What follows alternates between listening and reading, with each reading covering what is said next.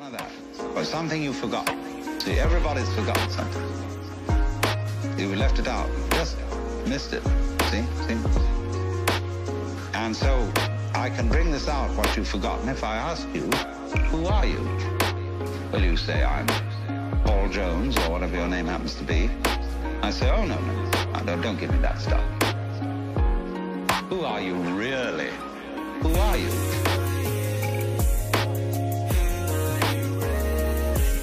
Who are you?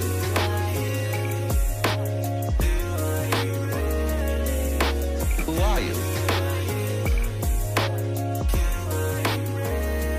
Who are you? Ladies and gentlemen, welcome back to this Landy Lodge quarantine mini-series where we're actually going to make contact with somebody not locked in my apartment.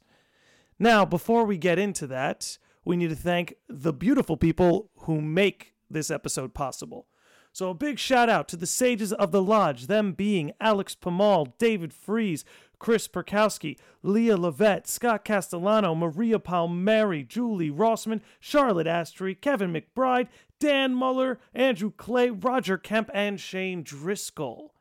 A long list of names, but it is one of those names that's joining me here today, and that's Dan Mueller. Dan, what's going on, dude? Yo, dog.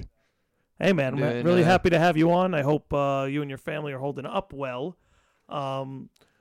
Don't want to give the people any more of an ear beating than I already have. Let's get down to it. We have a lot to talk about, but I actually, if you don't mind, I want to talk about this video you put up on Instagram yesterday. Sure. Ask any questions.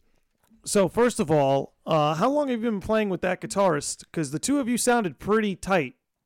So I met Steve last March, so a little over a year ago now. It's a funny story. So I play in a band with him called Eithermore. And so his band hit me up for a gig last March. And it was maybe on a week's notice. And I had never met any of them before. Well, that's sort of a lie. I knew the bass player, but the bassist wasn't the person who got in contact with me. It was the singer of the band who got in contact with me. But she asked me if I could help them out by doing a gig for them.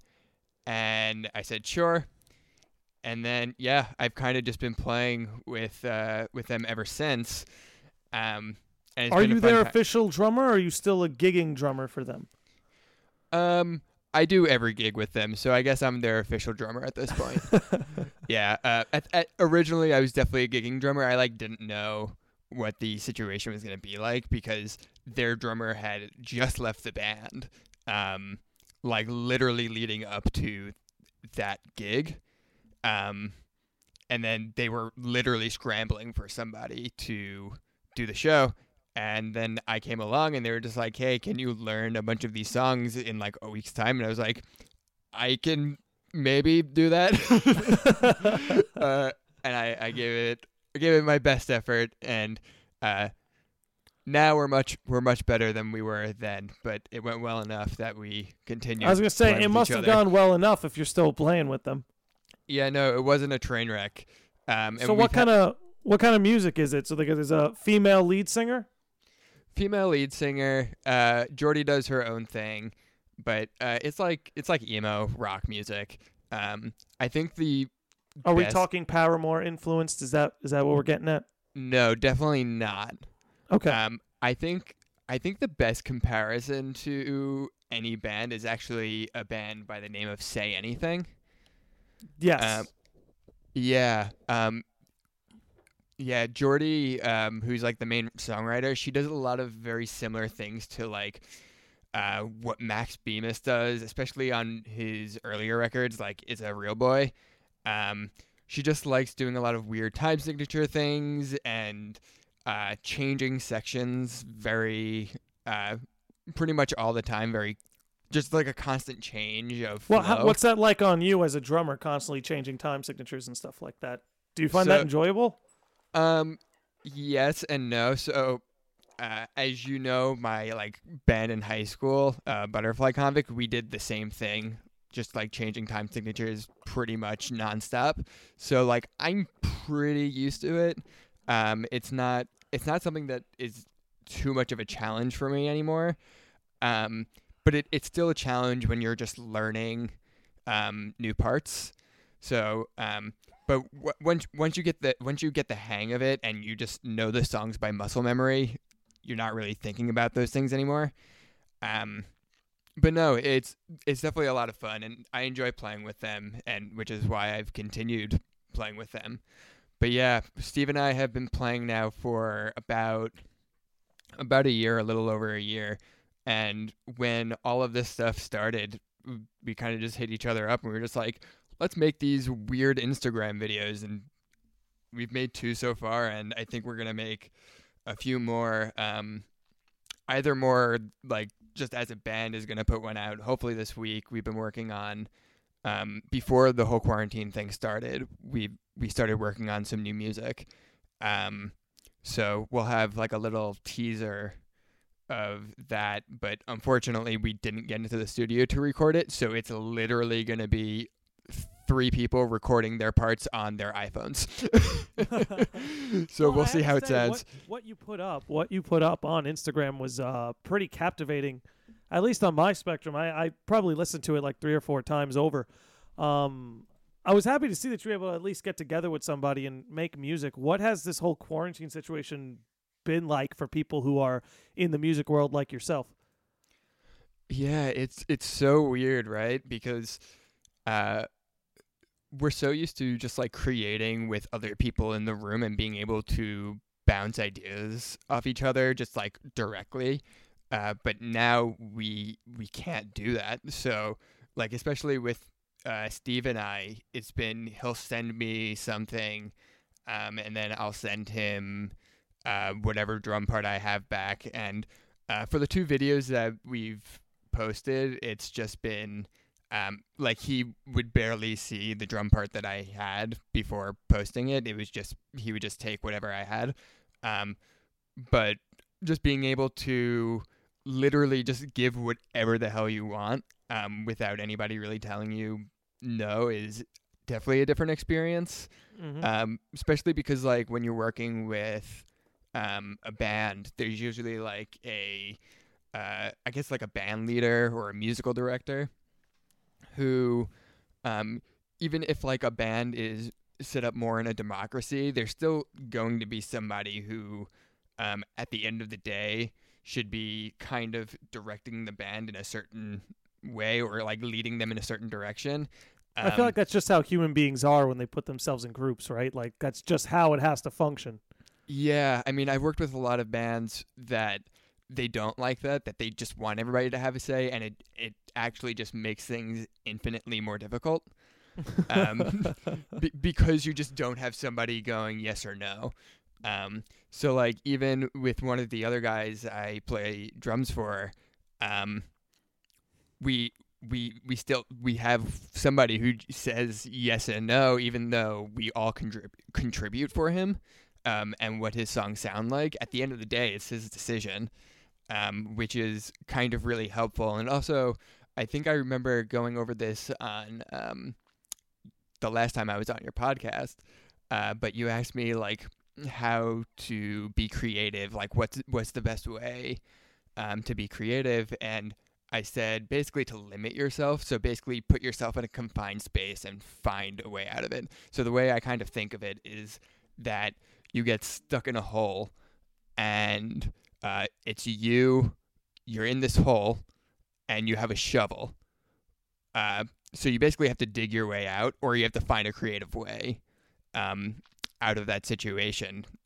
And that's kind of the way I think about music, is that if you put me in a confined space, I'm kind of forced to be my most creative. Well, it forces you to commit to something too, right? Like you're able to decide what works and what doesn't work when you're limited so much, just from the reduction in options. Exactly. If I have a blank canvas, as great as that is, because I can literally do anything, it's a detriment because I can literally do anything. I'm not going to know what I want to do. But if you just tell me hit quarter notes on the snare drum, you have to do that, and then you can do whatever the hell, whatever else you want to do. That at least gives me some guidelines into my space. Not to get too existential about it, but I feel like that puts you right on the border of like chaos and order. Like there's enough order to put you within the confines of what you know you need to work with, like hitting those quarter notes. But like there's enough chaos that you can free form everything around those quarter notes. Exactly. So this is also like very similar to Animal Crossing, which we've both been playing basically religiously. But like they give you a tiny island, but then they also give you like all of the materials you need to make it pretty much whatever you want. But you're still confined to this tiny island. Yeah, I think, and at least for me, what I found is the most beneficial thing is learning how to make the most of limited space. You know, it's like you kind of need to choose a plot and decide, well, this plot is going to be a cafe. And the cafe can't be bigger than this plot because I already built these roads. And, of course, if you wanted to, you could flip the whole board over and restructure the whole thing. But you find that, like you said, because you're confined to one island, you have to really choose, you know, grid by grid, like space by space, what's going to be what. Or else you're just going to be lost in throwing whatever you can at the canvas.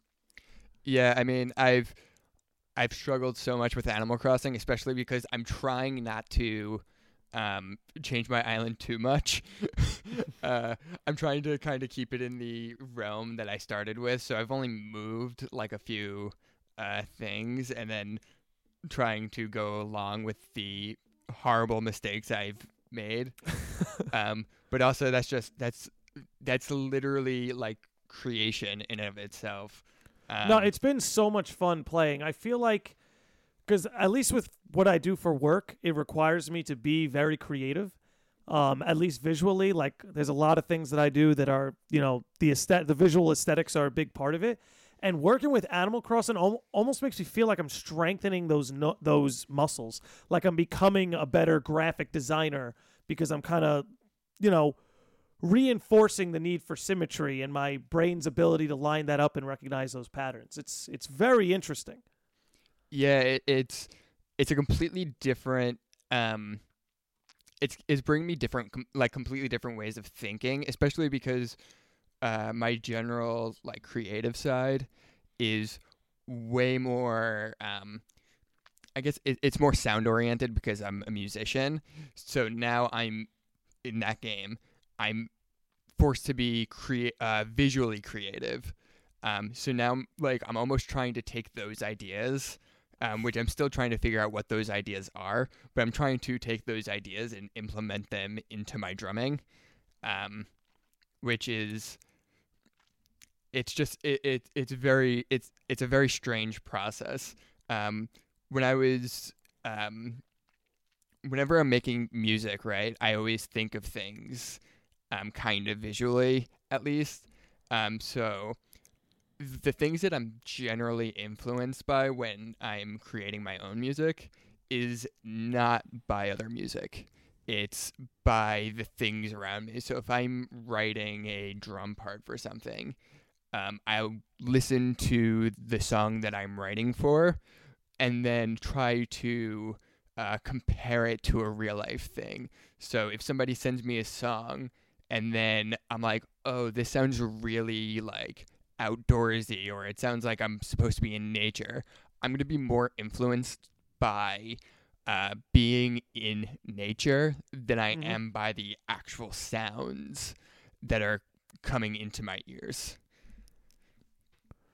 Interesting. That's very interesting, because I feel like in a way, not that there's anything wrong with letting other music or other musicians influencing you, but I feel like maybe by directing your focus towards other things for influence, you're almost kind of putting more of your own creativity into it, right? It's like if I was listening to Pink Floyd a lot and I said, hey, I want to write a song like Pink Floyd, inevitably whatever I come out with will be less of myself and more of Pink Floyd just from that being the case. But I feel like with what you're doing, it kind of leaves more room for you to put yourself and your own creative input into the process. Yeah, I mean, you could still definitely be creatively involved and like creatively influenced by other music. I mean, of course I'm still influenced by the music I listen to. Mm-hmm. I just, for some reason, my brain has always gone to other types of influences. Mm-hmm. And I think when you're kind of trying to, I don't want to say mimic, but when you're heavily influenced by other music, for it to really become, like, turn into more original thoughts and more yourself, you really have to understand the music that you're influenced by. And not just, like, understanding what the songs mean or anything, but just, like, understanding what exactly is going on in, like, what's going on musically and like the emotions being delivered and exactly what you're feeling when you listen to the song.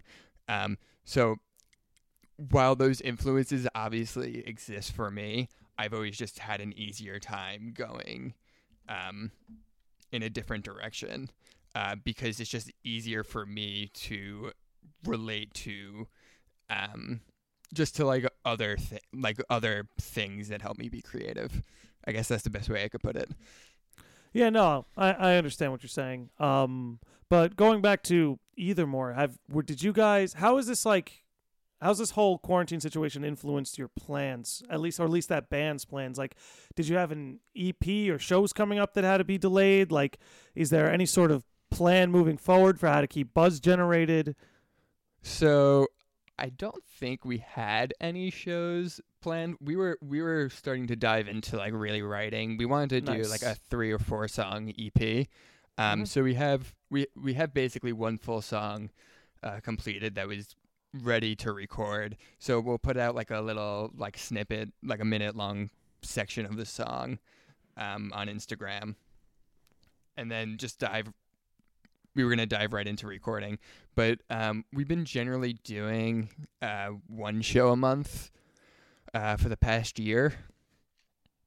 I don't think that was really going to change. I think we were generally going to be doing 1 to 2 shows a month. And then I've also like, I play with other bands who that stuff actually was affected.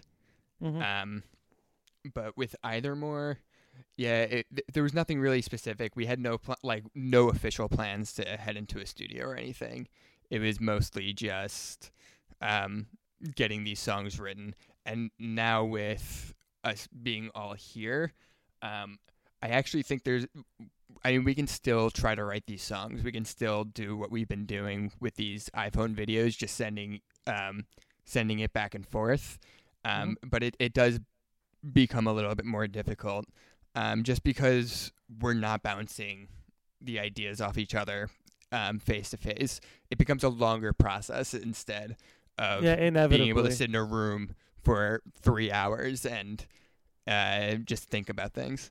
Well, I think it's just the ability to communicate that obviously slows things down. I mean, look, you and I have been recording for 20 minutes? Yeah, give or take 20 minutes right now, and for us to have texted or emailed back and forth, this entire conversation would have taken us hours. You know, you and I are able to establish a lot of dialogue, thoughts, and ideas in 20 minutes that any other way of communicating would just take hours on end to express everything that we've expressed, even in this small pocket of time. Yeah, I mean, especially like through text and stuff, it would have taken more than just hours. It would have taken literal days because I'm not the best at responding because I literally forgot to text you back yesterday. No, that's okay, dude. The amount of people I've forgotten to text back the last 3 weeks, I don't feel bad, but you know, it's easy. I don't know. I try really hard not to be too attached to my phone. And like, I use my phone for a lot of things. Like, I handle this entire podcast through my phone, but I really do try to stay separate from my phone and keep it in another room, at least for a few hours every day. Just leave my phone somewhere else and be in a room without it. Yeah, I'm trying to get better at that. It's been... So, like, during this whole quarantine, it's been really rough, I guess, like, on my eyes. Because, A, I have bad vision to begin with, but I'm just surrounded by screens all the time. now. Yeah. Because I'm working from home. And then if I'm like in a meeting, I have to just look at a screen. And if I, once I'm done with work, I'm just looking at more screens. I don't even have that downtime anymore to sit on a train for 45 minutes and just like close my eyes before getting home. It's I'm done with work and then I watch TV. And also it's like even on weekends, right, where maybe like, you know, by now you and I would have been out playing softball on Sundays, or, you know, you have your Saturday nights out or stuff. It's like, you know, you spend time not looking at your screen because you're either, you know, talking to your friends, or you're engaging in activity, or you're probably jamming with your band or one of the other bands that you play with. You know, you're engaged in these activities that keep you off your phone, keep you away from the TV and stuff. But like you're saying now, if we're all forced to stay inside and in our homes between computers, phones, TVs, and fucking video games, there's going to be blue light everywhere. Yeah. I woke up like yesterday morning with literal tears coming out of my eyes. It was so bad, to the point where I got out of bed and I grabbed my computer and I started just like browsing literally nothing. And I couldn't help but basically just like have tears flowing out of my eyes. So I just threw my computer just like somewhere else. And I just had to sit on the couch with my eyes closed, even though I was wide awake. I just had to not look at a screen for a solid like hour and a half. No, dude, I get it, man. Dude, they're finding there's been a lot of studies that blue light really isn't the best thing for your eyes. And they're trying to work on some like blue light glasses that can help block out the light. And from what I've seen, they have some of those, but they all look stupid because I guess they just have to because the tech isn't there yet. Well, they have like they have blue light in like blue light filters essentially in glasses. Yeah. Like my glasses do have blue light filters. Well, good for you. Shit. So, yeah. So, there is a noticeable difference. Before I had these glasses, my last pair of glasses did not have that blue light filter, and the irritation on my eyes was significantly worse than it is now. Now it's still kind of bad, but I think it's a lot worse now just because I'm just surrounded by so many screens. But I noticed a difference right away when I was still at the office working. I wasn't like basically tearing up at work. Prior to having these glasses, I was essentially tearing up at work because the light was just so bad on my eyes. Jesus fucking Christ. I've had a few experiences where I've teared up from having to look at screens too long, but geez, man. You've been eating some carrots, getting that vitamin A? Dude, I've been eating more carrots than I've ever eaten before. I feel like the one thing that this quarantine has done is that it's like forced me to like eat better food.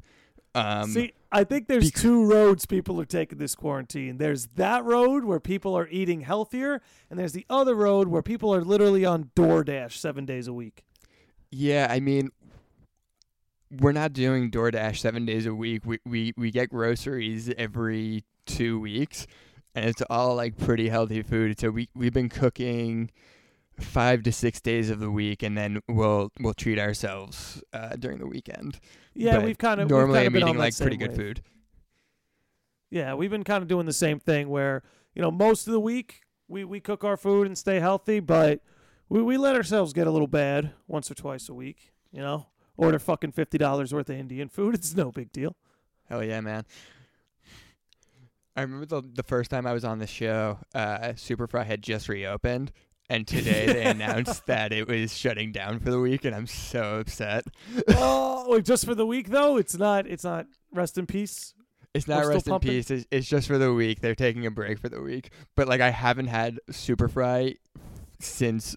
the quarantine started, and I've wanted it like every week. So now I have to wait another week. Do they still only do cash? I doubt it. No, I haven't been there. They don't? No, I've been there since, and they've taken card. Okay, because I haven't been to Super Fry probably in like 6 to 8 months, maybe even more. But yeah, last time I was there, they were still only doing cash. But yeah, I hope that's just them wanting to take a week off and not them, you know, running short. Because I'm sure there are some businesses, especially like, you know, individual and family-owned ones like that who they don't necessarily have the funds that corporate America does to stay open during these times. No, not at all. I'm hoping this is just a week-long break because they've been worked way too hard. I want to hope so too. Charlotte and I have been ordering from one of our favorite places just because the idea that this place might shut down because of this quarantine for good absolutely terrifies us. So we'll throw them our money every once in a while. Yeah, and we've been when we order out, we've been trying not to do like Grubhub or like one of the apps because they just take a huge cut of every order made. So now we're going back to calling the call the establishments. Which I'm not good at. No, I hear you. But I want to go back to Animal Crossing for a second. So obviously I've mentioned on the last podcast with Charlotte that this game is it's bringing in veteran gamers who have been doing it since they were kids, and it's bringing in people who have never really played video games before. Does this game deserve to be a Game of the Year nominee? Yes. You would think so, right? What would be the case you build for it?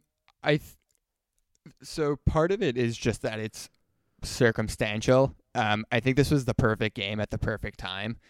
It just came when everybody needed some semblance of normalcy, and even though living on an island with talking animals is not normal, you're still building a life for yours. It's a life simulator. That's what it is. Mm-hmm. But also, it's just so well designed. Everything is pretty well thought out. There are kinks here and there that could be better, but in terms of just like making a game fun, but also the game in reality, while the pieces for the game are like pretty complex, like at the core of the game, it's the most basic game maybe ever made. You go fishing, you pick up some wood, you pick up some rocks, and you build stuff. That's the entire game. But it's just so well crafted. I can't see how it's not a Game of the Year nomination.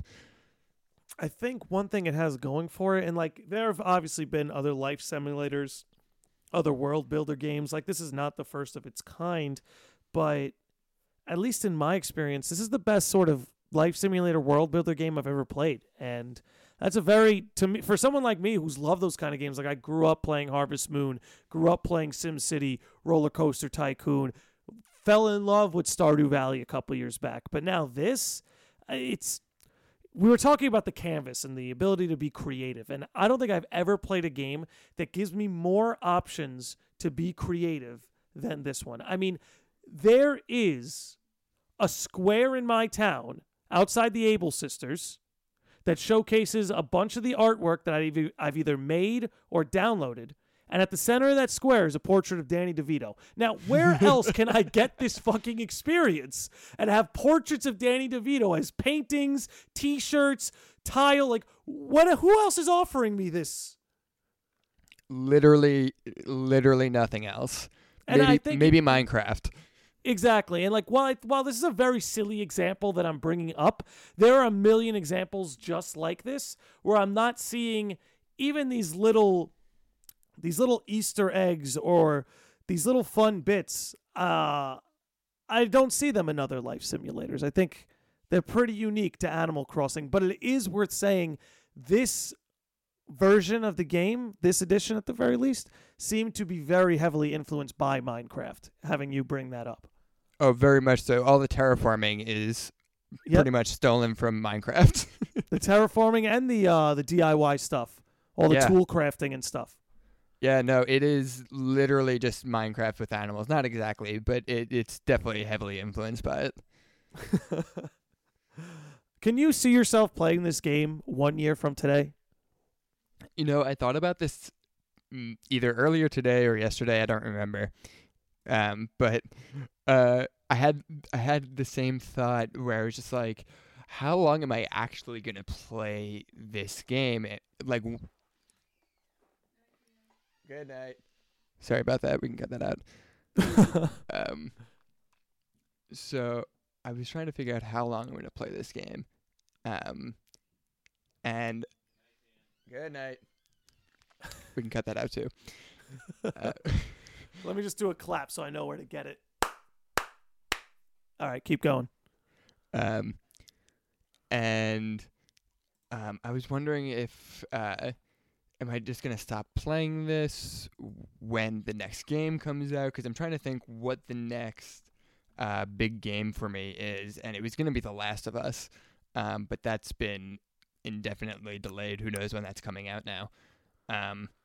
So I'm like, all right, what's the next game that's going to come out? Is SpongeBob Battle for Bikini Bottom going to be the game that gets me to stop playing this game? I'm like seriously thinking about it. I'm just like, holy crap, this is like, I don't think I'm going to be, I don't think SpongeBob is going to get me to stop playing this game. So I think I'll be playing this game at least through, I think realistically like through the end of the year. I'm not sure if this time next year I'll be playing it. I think I'll be picking it up every so often this time next year. But I'm not convinced I'll be playing it every morning when I play it. That's it. Like, I also think it's based on the circumstances that we'll be in at that point. Because if something happens and we're like magically back at work in September, like, I'm not going to want to look at another video game when this quarantine's all over, at least for, like, another 6 months. I'm going to be so burnt out from video games. So, I'll tell you, if this keeps up, and if I'm playing as many video games as I am now in August, I'll agree with you. But, you know, that's basically, if it's a summer, because I usually play most of my video games in the winter for obvious reasons. But if it's a summer that feels like a winter, having us inside and shit, I think I might actually be in the same boat as you, where come September, I'll just be burnt out. Yeah, I think if we're back to some sense of normalcy, that's when I'll start leaning away from playing so much video games, because it's literally all I've been doing between, I'll play drums for a little bit, I will play Animal Crossing for a little bit, and I will play Guitar Hero for a little bit. Well, I'll tell you, those have been my days. I tell you, it lines up perfectly, because there were 3 games I was really looking forward to this year. 3 games more than anything I was looking forward to. And that was one of them being Animal Crossing, one of them being Persona 5 The Royal, and one of them being Final Fantasy VII Remake. And they all came out within a month of each other. So there's not really much, just like you, that I'm looking forward to later in the year. Like, there's going to be a Pokemon DLC that I'll be able to enjoy, but that's not going to last more than a month or two. There's Cyberpunk coming out in the fall. I don't know how much you've seen of Cyberpunk. I've seen a lot of it. It looks interesting, but I feel like the only reason I'm considering playing it is because there's nothing else coming out at that time. Cyberpunk lost me when it was a first-person shooter. I'm not a first-person game player at all. I'm all about the third person, and for a game that is so heavily reliant on character customization, and like your literal physical appearance being important in Cyberpunk, I think it's completely absurd that it's a first-person game. But also, I just don't like first-person games. So let me challenge that first point. I actually agree with you that in a game that is trying to sell you on the ability to customize, that you're not going to be able to see the avatar you craft is a little wild. Do you think at least they go the Skyrim route where they give you the option of both first person and third person? With that said, I mean, if there's a lot of cutscenes that your character gets to behave at least relatively uniquely in, I could see that being a decent enough trade-off. But I do agree with your first point. It is kind of silly that you at least don't have a third-person option. But the game looks fun, but I really think the only reason I'm interested in it is because nothing else is coming out at that time. Yeah, I mean, I'm sure there's going to be a ton of cutscenes. I've seen a good amount of, like, from the game. But none of it really captivates me, and I think you do see your character in the cutscenes. So that is a solid trade-off. But yeah, I'm just like so uninterested in it because it's specifically first person. What about first-person shooters repulses you? I just get dizzy. I live life in first person. I don't need to play a video game in first person too. I want to see my character. Did you ever play GoldenEye on the N64 growing up? I've probably played it. I've definitely played those types of games. Because I was going to say, one thing I think will be cool. Go ahead. I was going to say, isn't GoldenEye pretty well known for having a terrible camera system, or is that a different game?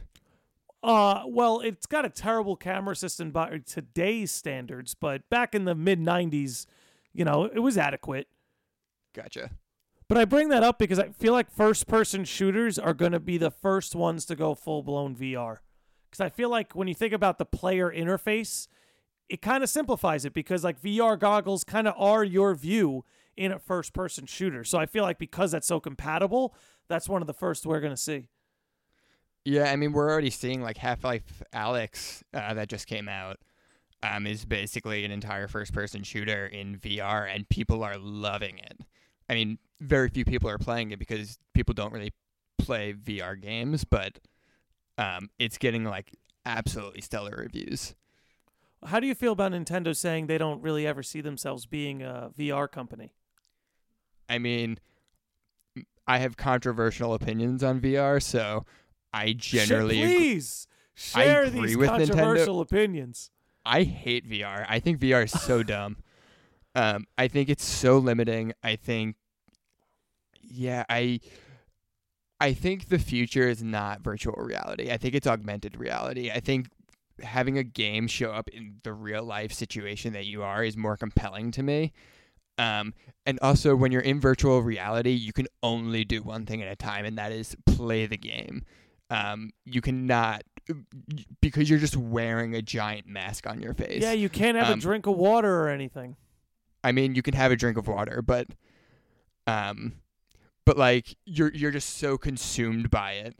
I don't see it taking off the way that I would see something like an augmented reality game taking off. So tell me what an augmented reality game looks like. Well, augmented reality is basically putting those virtual landscapes and virtual items into your real life surroundings. Hold on one second. I'm just going to plug in my computer charger real quick. All good. So how would an Animal Crossing AR game look? Oh, I don't know if an Animal Crossing AR game would work. It would probably be more similar to the iPhone game like Pocket Camp, where you'll just see your Animal Crossing villagers walking around your living room. But once again, I don't think these types of games are going to be the games that are going to be... We're not going to see so many of them that we're going to see these huge worlds built out in VR or AR.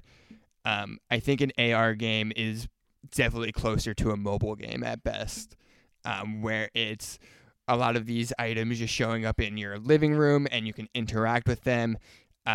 Maybe like a high-tech augmented reality game is that it turns your living room into, I don't know, a hellscape where you have to shoot demons, but it's still based on where you currently are. It's creating a room basically specifically for your experience because you're in that specific room, so it has to adapt to your room. That's kind of how I see an augmented reality game compared to virtual reality, which is completely pre-rendered.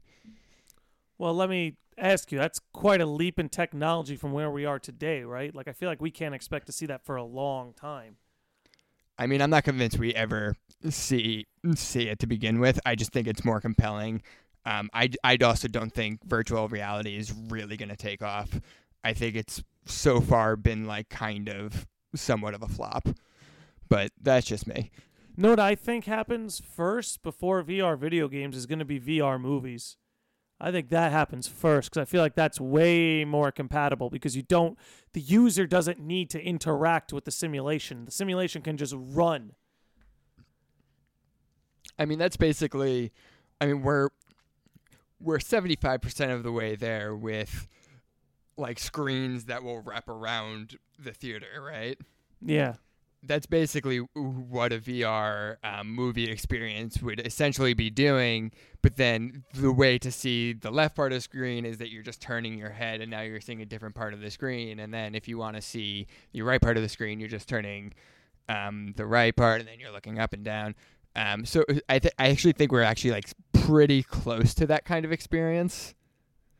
And I feel like that's really compelling because that opens so many doors, right? Because, you know, in terms of video games, there's always replay value, right? I feel like having the ability to only see maybe one third or one side of the screen per viewing, you know? It's like you could watch a movie and be fixated on the center of it, but there could be an entire detail on the right that influences the plot that you miss because you were fixated on the center or on the focus. But you could have looked over to the right and you could have seen the twist coming, you know, stuff like that. Yeah, no, I think that's definitely super compelling, and that like that's actually like a really compelling part of virtual reality games too, where you can set it up so that there are literally like different branching storylines that could exist because you look to the left part of the screen instead of the right part of the screen. I think that might be like how like the new Half-Life game actually works. I haven't played it, but. From everything I've read is that it's basically everything VR should be. But yeah, that's I see the compelling point for there. Yeah, I could see that totally getting over, especially because I feel like movie theaters, they need something like this or else they're just going to die off in 25 years. I just don't see room for them. And I feel like a lot of them are going to get killed off from this anyway. Yeah, I mean, a lot of them are probably going to get killed off from this anyway, which is really sad. I'm conflicted because I think the people who want VR tend to be like the more hardcore audiences. So at least for movies, I'm definitely not in the hardcore audience category. Like I see a few movies a year. And I think my viewpoint in 25 years is probably going to be the same as it is now, where I just want to go and look at a giant screen and be entertained for 2 hours. So I'm not totally convinced that the VR thing will have to really become prominent for movie theaters to continue to succeed. I think the idea of movies for a lot of people, especially for like a lot of casual viewers, is just being able to get out for a night and see something cool on a screen and then go on with your day and then have something to talk about with your friends. I think that is just such a huge appeal for casual moviegoers, which there's so many more casual, obviously, than the hardcore moviegoer. Well, because it's such an easy experience to get in your home now, right? It's like it doesn't really matter what's in the movie theaters anymore because all the brilliant movies of the last 10 years are available for streaming somewhere. So it's like for such a reduced cost, you could catch up on some of the best movies ever made in the last 10 years and not need to leave your living room. You know, it was different when DVDs were $15 each. You know, you could only have so much. You could only have as much as you could afford. Yeah, I mean, during this quarantine, one thing I've been doing is just watching a lot of movies also. And I've just been catching up on like all of like these really excellent movies for $0. It's really great. Dude, I got to be honest. I've not watched a movie. I've not watched TV. I haven't seen Tiger King. When it comes to like cinema and TV, I've just been completely out of the loop since The Mandalorian ended. Oy, I haven't watched Tiger King either, so I feel you on that. I can't talk to you about that because I have no idea. Everybody loves it, but I have not watched it yet. But I've been watching like all of these Disney movies that I've never seen before. And anything good? Oh man, today I watched Big Hero 6, which was very good. Yeah, I heard good things about Big Hero 6. I like that one a lot. I watched Inside Out, which was phenomenal. I watched Up for the first time. I watched Wall-E for the first time. Oh, so you're on a Pixar run, man. I'm on a Pixar. I mean, Pixar's peak animation. But I've watched some like non-animated films. I watched Her about a month ago. Why would you watch Her during a quarantine, Dan? Yeah, I don't know if the quarantine had started yet. Okay, it was maybe right at the beginning of it. So we didn't really know how long it was going to last. But it was a good movie. It's a good movie. I watched Ex Machina last week. I've been meaning to get around to that. I heard that movie's tremendous. Dude, that movie is insane. I watched Snowpiercer a few days ago, which is... did you see Parasite? No. You should see Parasite, first of all. So Snowpiercer is by the same guy who did Parasite. Nice. Parasite's amazing. I didn't love Snowpiercer, though. I'm trying to think what else I've watched. I've watched a decent amount of movies. Hold on, I'm bringing up my Letterboxd so it can tell me. I want to ask you what a Letterboxd is, but I don't want us to get derailed. Letterboxd. Okay, I was like, what is this quarantine doing to you? No, Letterboxd is like a movie tracking app, essentially, where you can just like, you watch a movie and then you just like rate it and then you can see what your friends have rated movies. It's cool. So it's like app. A movie social media of sorts. Exactly. Oh no, I basically listed all the movies I've seen. Ex Machina is the latest movie that I've seen that wasn't animated, which is just absolutely wild and highly recommended. I'm sure you've heard of Studio Ghibli, right? No. You've never heard of Studio Ghibli? No. Okay, so to put it in layman's terms, it's Japan's Pixar. Like, have you heard of the films Spirited Away, Howl's Moving Castle, stuff like that? I want to say I've heard of Spirited Away, but I've never seen it. If you're looking for a good animated film, I can highly recommend Spirited Away. Definitely unique, and takes a lot of risks artistically. It's a hell of a film. But yeah, if you're still if Pixar dries up for you and you're still trying to keep an animation wave going, I would definitely look into Studio Ghibli. The art style that the founder Miyazaki, it's the art style Breath of the Wild was really heavily inspired by. Oh, that's really cool. I'd be interested in that. Yeah, so you can expect to see a lot of that kind of style in the movies. But that's dope shit. Well, listen, dude, we got like 15 minutes left, I want to say. I don't know if there's anything we wanted to talk about or if we want to take a minute and think anything we wanted to touch on. Dude, I turned on American Idol before this because there's nothing on television, and Katy Perry was wearing a hand sanitizer costume, like a full-blown, like, cardboard hand sanitizer costume. Dan, I have to be honest with you. I haven't had cable in years. I thought American Idol wasn't a thing anymore. American Idol wasn't a thing. How long has this been back? I want to say this is the first season back. I could be wrong, though. That would make me feel better. Make me feel like less of a mole person. Yeah, I think this is the first season back. I don't watch it, but it's on TV. And I didn't want to have the Michael Jordan documentary on in the background. I want to actually watch that. So I'll watch that in the morning. But that's on right now, too. I feel you. Do you think we're going to have a softball season this summer? I don't. We're going to preface this before we continue. We're not experts. But you don't, huh?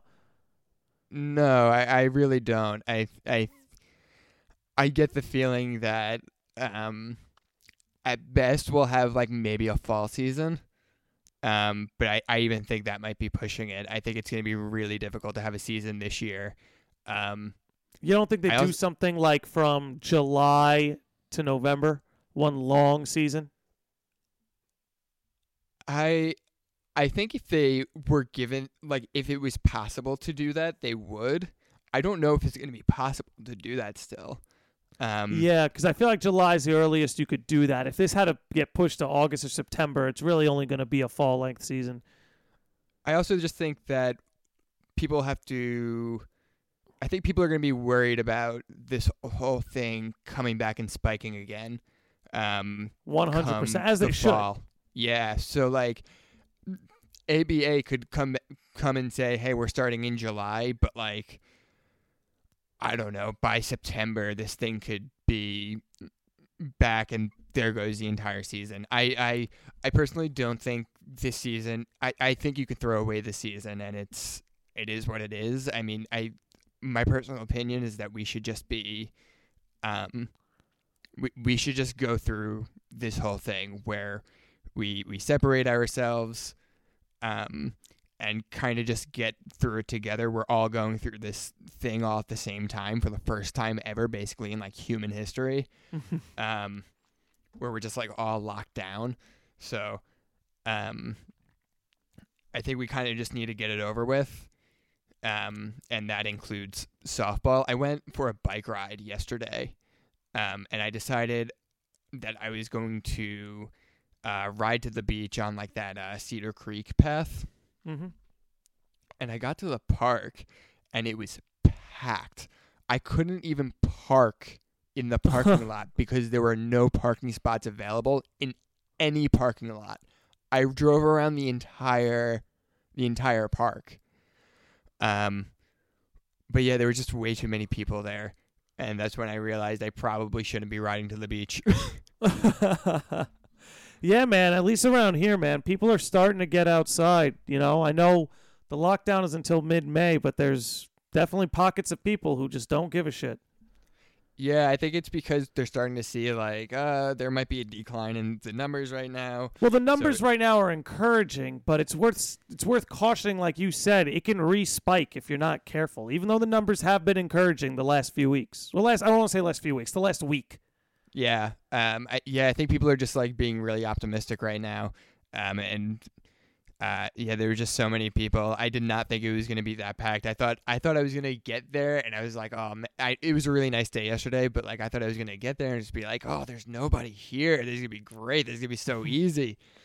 It was the opposite of that. Yeah. It's one thing to be out there when it's kind of a barren wasteland. It's another thing to be out there when it's a circus, you know? Yeah, especially like... have you done like any outdoor exercise? Charlotte and I go for walks. That's the most we do. Walks? Yeah, I mean some run, but walk. We walk around our neighborhood. I put a scarf around my nose and mouth, and she puts a mask on. Yeah, I rode yesterday wearing a mask, so I at least had some protection on my face. Mm-hmm. And it is really difficult to breathe. Yeah, it's annoying, man. It's not ideal. I'll tell you that. I'll deal with it because, you know, I encourage everyone to get some kind of sunlight. So I'll deal with it, but fuck, it's annoying. Yeah. Yesterday was the day I realized that, like, I can't be, if I'm going to go out and ride my bike, I think I need to do it early in the morning. Yeah. When the world's asleep. When everybody's asleep, because I did it like midday yesterday and I was like, this is a bad idea. I recognized it right away. I got to tell you, man, see, like, some people are being optimistic now and thinking now's a good time to get back out there. I'm of the school of thought right now where optimistically, I think everyone should just stay the fuck indoors and then maybe we can have our 4th of July barbecue.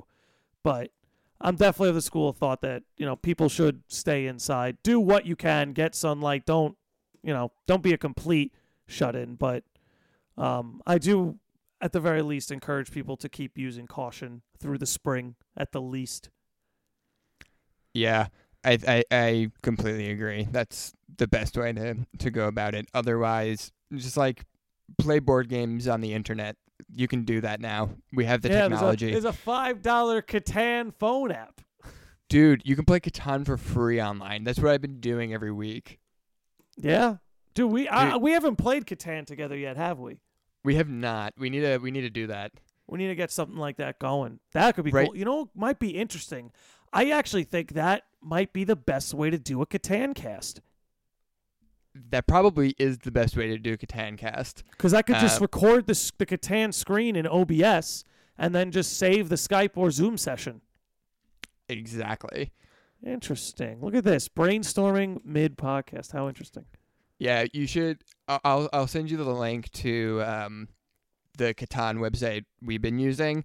So this Catan website is it's a 3-player game, and then if you want to do 4 players, you have to pay money, which sucks. Gotcha. So I would suggest before doing like a Catan cast, just do it on the fly. It's more fun that way. You're going to have to figure out the functionality of the thing because it's kind of wonky. The first time we played using this system, it took the game was like a solid like hour and a half, when usually Catan games are like an hour tops. It took us a good half hour to figure out what we were doing. Catan games are an hour tops? Yeah, we go by. Is that fast or slow for you? That's fast for me. Usually my games are at least an hour and a half. No, we're very quick. We have a lot of negotiating goes on, at least in my circles. Lots of negotiation. We definitely do trades. But I don't know. We kind of, I don't want to say we limit it, but we pretty much say immediately whether or not we're going to do the trade or not. We're not going back and forth very often. It's usually like, hey, can you trade this for this or this or this? Yeah, and it goes by pretty quickly. It's not we don't drag it out too much. Gotcha. No, that could definitely be a lot of fun. Hey, do you think GameStop's fucked? 100%. I think they're so fucked. I knew they were fucked the second they started buying old phones. Yeah, I mean, yeah, they're definitely fucked. I don't want to say I'm concerned. I mean, I'll be sad for everybody who loses their job from GameStop, because there are definitely ways they can handle like doing the quarantine, even though they're definitely not essential business. Not at all. They could have done like the curbside pickup type deal. But yeah, they're fucked, and we don't especially on Long Island, we don't have any independent game stores. I mean, there's the video game trading post, but they mostly specialize in retro gaming. Yeah, they don't really do any new games, so finding an independent game store is going to be super difficult. So I think if GameStop really crashes, I think I'm either going all digital with my games, which I've basically done already, or I'm going to just have to buy from Amazon, which might be worse than buying from GameStop. I mean, look, here's the way I see things is I always want a physical copy. Like I downloaded Animal Crossing and Final Fantasy VII digitally, just because even though I had the games pre-ordered, I just downloaded it digitally. Cut your fucking losses. Keep my $5 down payment. I don't give a shit. I always want a physical copy, but you don't need a GameStop to do that. One of the things I'll miss the most is that shop is awesome for how do you put it? Like merchandise. Like some of the coolest merch from your favorite franchises can be found at your local GameStop, whether it's statues or T-shirts, notebooks, anything you imagine, mugs, tons of cool shit. Yeah, they literally have everything. And I actually low-key the direction they were eventually going. They started selling all the Funko toys. Yep. Yeah. And they did become more of a merchandise shop than really even a game store. If they do, when they do die out, I do think the pieces that remain will probably rebuild that corporation into something like that. I just hope EB Games doesn't go down with them, even though I think they will. They probably will. I mean, GameStop owns EB Games. Yeah, but EB Games is still individually franchised out. Yeah, that is true. So they'll probably still exist, but there's just none around here anymore. Yeah, they all got bought out. It's crazy, man. There's going to be a lot of changes. Whether this thing ends in the summer or it ends in the winter. Definitely going to be a lot of changes. I think most of those changes will actually be good, but I think some of those changes are going to be pretty tough, and a lot of it's going to be businesses like GameStop getting fucked. Yeah, no, it's definitely going to be super devastating, and we're already seeing the economy doing what it's doing, and nobody has a real idea whether or not it's going to bounce back. I think everybody's expecting it to bounce back once we have this thing under control, but I don't think anybody is like really sure of it. We just don't know when that under control is, and that's what's worrying. It's like, yeah, when things go back to normal, because like what's unique about this recession is it was caused by a global virus pandemic. You know, it's not necessarily the same as 2008 with the housing crisis and the foreclosures. This was triggered by something external.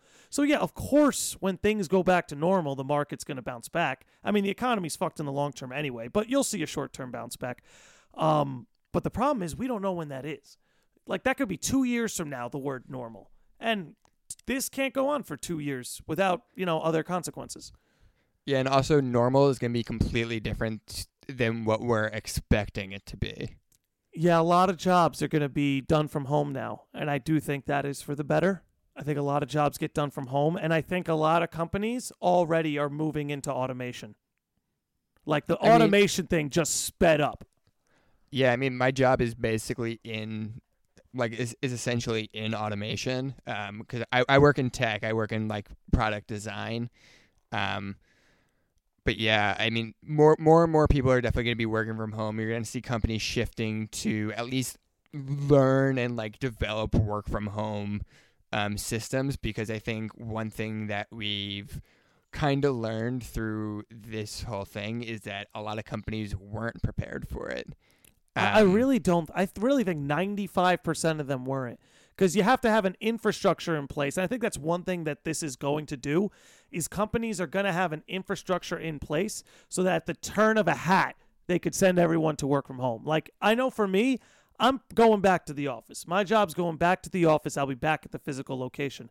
But what's going to be different is I'm sure my company, like many other companies, will now have things in place so that if they wanted to send everyone to work from home, they could do it at the drop of a hat, as opposed to what happened here, where pretty much everybody kind of stumbled to the finish line, picking up the pieces and getting things in place. Yeah, no, I completely agree. I think we're going to have to see those infrastructures be built for work from home. I'm very fortunate that I work at a company that has been working on this literally for the past 2 years. To make sure that it was possible to work from home. So like, I feel, like I said, I feel very fortunate that I'm able to do my job just like from the comfort of my own bedroom. And eventually I will be back at the office. I don't know when that will be. But in reality, I could do my job from home forever. Like, I could have started my job from home and been completely fine. Dan, I feel the same way. My entire job can be done from home.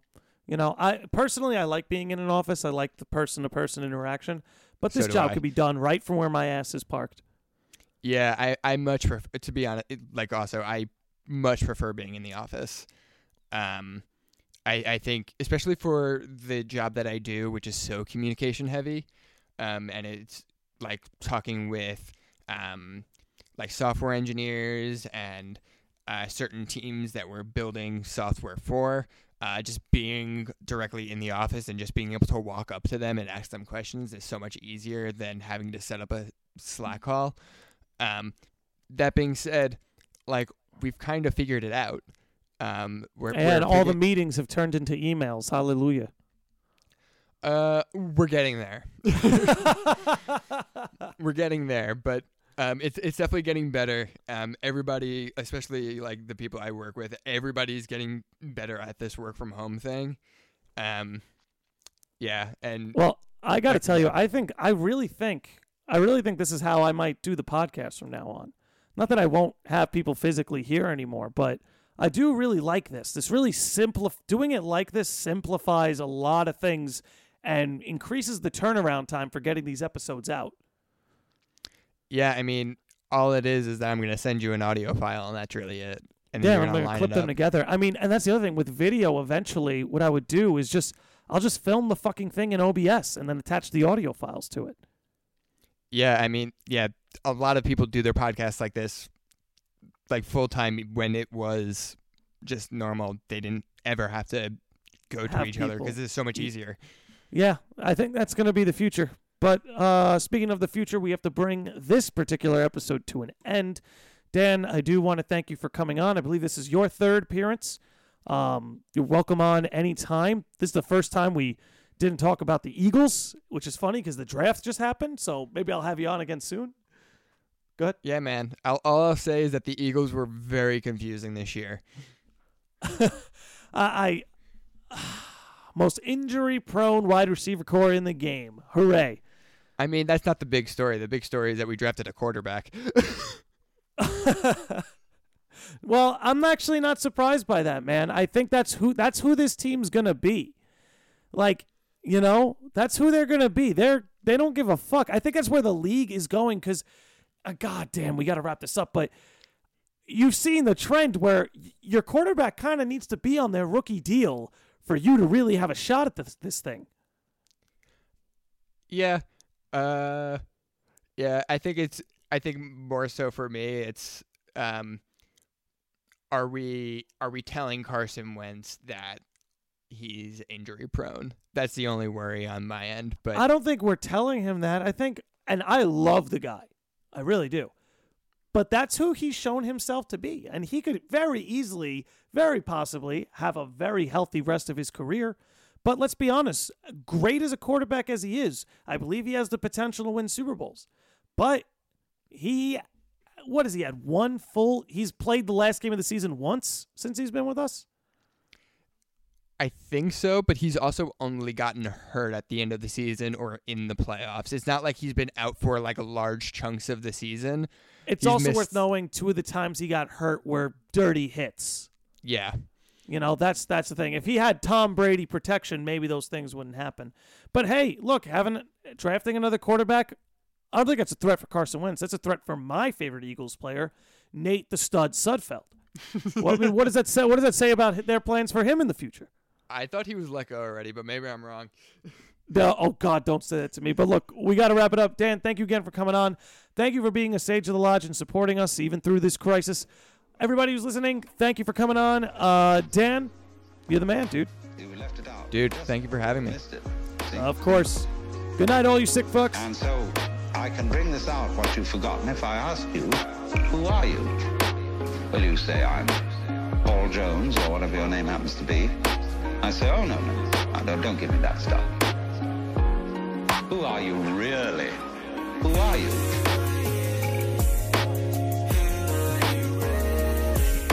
Who are you?